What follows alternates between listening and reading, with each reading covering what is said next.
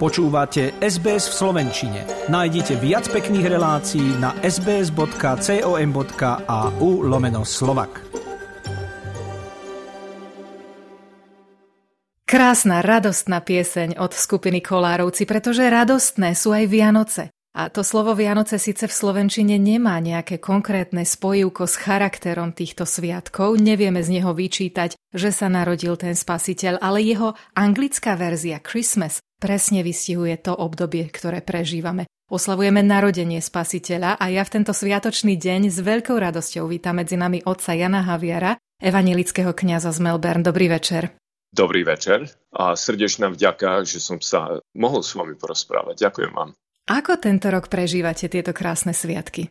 Zvykáme si na tie spôsoby, ktoré boli dôverne známe pred tými dvomi rokmi. Tak e, stretáme sa častejšie, stretáme sa v reálnom čase a v reálnom priestore a stretáme sa konečne s ľuďmi a tá blízkosť je skutočne tu je skutočne možné si uvedomiť až vtedy, keď ju človek nemá. No a mali sme príležitosť nemať ju a vážiť si prítomnosť jedných a jedných a druhých, tak tú skutočnú prítomnosť. Teda prežívame tie Vianočné sviatky, ja verím, úplne iným spôsobom, radostným spôsobom a práve tak, ako si to ľudia aj prajú. A to je v tých kruhoch rodín so svojimi blízkymi a s tými, ktorých oni majú radi a ktorí majú radi ich. Človek by musel žiť v jaskyni, aby si nevšimol, ako veľmi sa slávenie Vianoc a všeobecne ich charakter rokmi menil a nemusíme teraz porovnávať iba s tými poslednými dvoma rokmi, ktoré boli naozaj výnimočné. Ako môžeme v dnešnom svete zachovať skutočnú hodnotu Vianoc?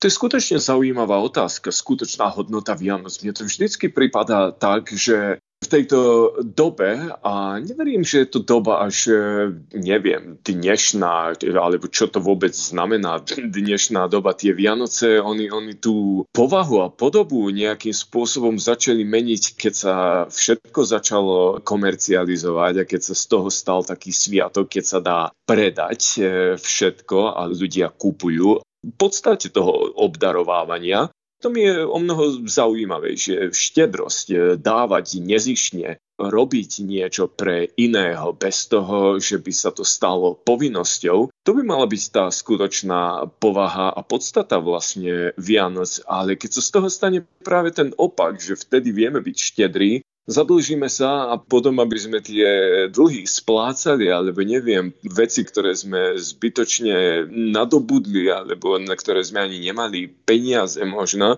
a potom na ne znovu zarábali späť, nás odvádza aj od tých blízkych aj nejak ten čas, ktorý by mal byť využitý k tomu, aby sme skutočne boli jedni s druhými sa takým paradoxným spôsobom stáva časom, ktorý jedni s druhými viac nemáme. Ale láska porozumenie, trpezlivosť pre iných. Ja myslím, že práve v tom nachádzame zmysel ako Vianoc, tak aj rodín, viete, pretože kde človek znáša kríž, ak nie vo vlastnej rodine alebo v kruhu priateľov, rodákov, blízkych, tam sa skutočne zoznamujeme, kto sme, zoznamujeme sa sami so sebou a to je nádherná vec. A tie Vianoce by mohli byť skutočne tou príležitosťou, keď dávame zo seba to dobré, čo sme od Krista prijali. Tak to je teda niečo, čo nám možno uniká.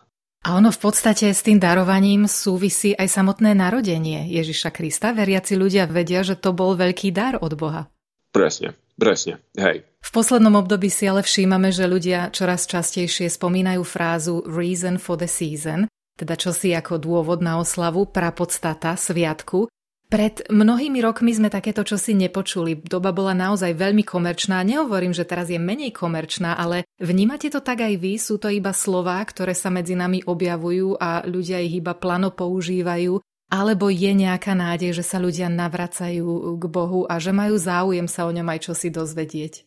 To teraz ste povedali niečo, čo som si celkom všimol tohto roku, možno som si to nevšímal predtým, ale zdá sa mi, že že tá komerčná stránka Vianoc akoby nebola až tak e, v popredí tohto roku. Neviem, či je to len môj dojem, ale podľa toho, čo ste povedala, zdá sa, že nie je len môj dojem, ale všimám si, aké vlastne je nemoderné hovoriť o Bohu. Ľudia majú záujem dozvedieť sa o podstate, o zmysle ten záujem vždycky je, vždycky bol, žiaľ Bohu, ale človek toho 20. 21. storočia Takým spôsobom urobil zo seba samého Boha a keď sa povie Boh a nemyslí sa na tým ten človek sám, tak ako by sme sa tomu nejakým spôsobom stránili a, urážalo nás dokonca, že, že niečo vyššie nad nami je. Aspoň ja sa s týmto stretávam dosť často s, s priateľmi, neviem, kamarát, ktorí sú neveriaci, alebo sú ateisti. Ten problém zmyslu existuje, problém podstaty vždycky tam je hľadanie niečoho, svojho miesta v kozme, viete. To nikdy nezaniklo, ale nenazvali by to Bohom. A ja také svojej tej naivite chcem veriť, viete, že v tom za tým je viac a že tá otázka po Bohu existuje aj v ľuďoch, ktorí by to sebe sami nikdy nepriznali. Ja som pred pár dňami počula istého redaktora, pretože teraz je kopec podcast, ktoré môžeme počúvať na internete. Vyslovil takú zaujímavú myšlienku, že veriaci vidia v maštalke Ježiška, zatiaľ čo neveriaci iba slamu.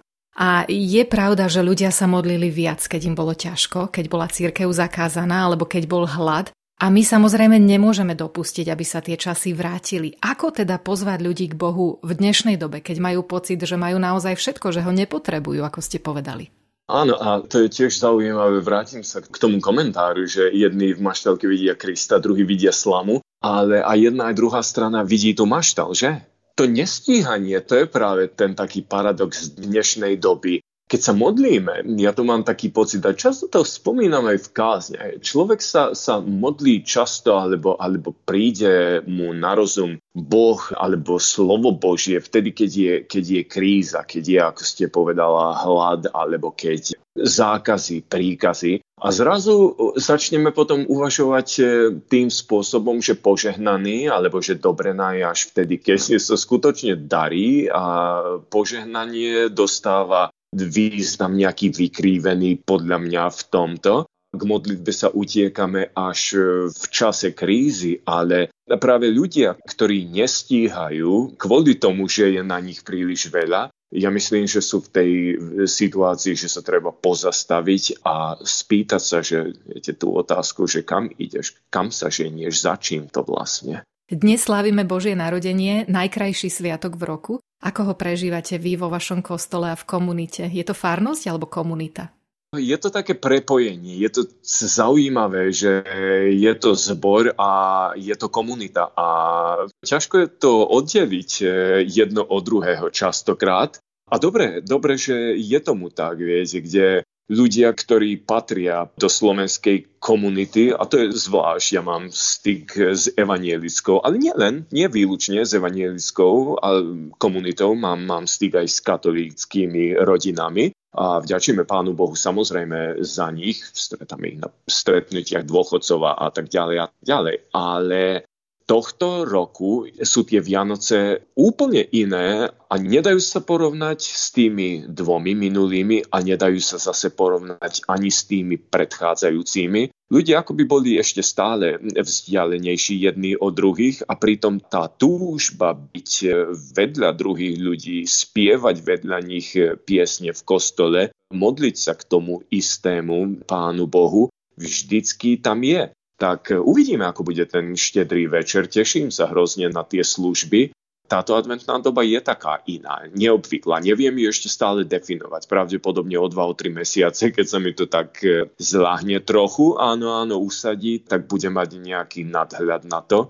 Zatiaľ je to všetko tak, ako dobré, ale iné. O pár dní si budeme dávať novoročné predsavzatia, budeme možno viac cvičiť, čítať viac kníh, Aké je to vaše, respektíve čo by bolo fajn, keby si predsa vzal svet a ľudia v ňom do roku 2023?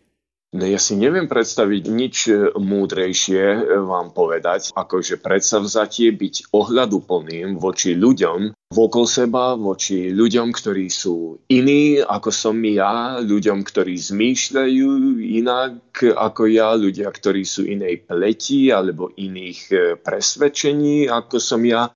Tá ohľaduplnosť verím, že by nám pomohla všetkým, ale zase byť ohľaduplným znamená poznať seba samého, že? Tak ja by som sa znovu vrátil, že nie je to sebecké pozastavovanie sa nad sebou samým, Nie je to také e, nikto okrem mňa, ale skutočné poznanie vlastných motívov, e, vlastných pohnútkov našich vlastných úvah, e, správania, konania, rozprávania nás môže jedine priviesť k tej ohľadu plnosti, pretože neviem, nepoznať seba samého a ktoré sú to sily, ktoré má ženu, no tak ťažko, že môžem byť ohľaduplný voči inému. Ale ohľaduplnosť určite by som postavil na prvé miesto, viete, tých takých predsavzatí. Rád by som si to sám predsavzal, vám poviem pravdu.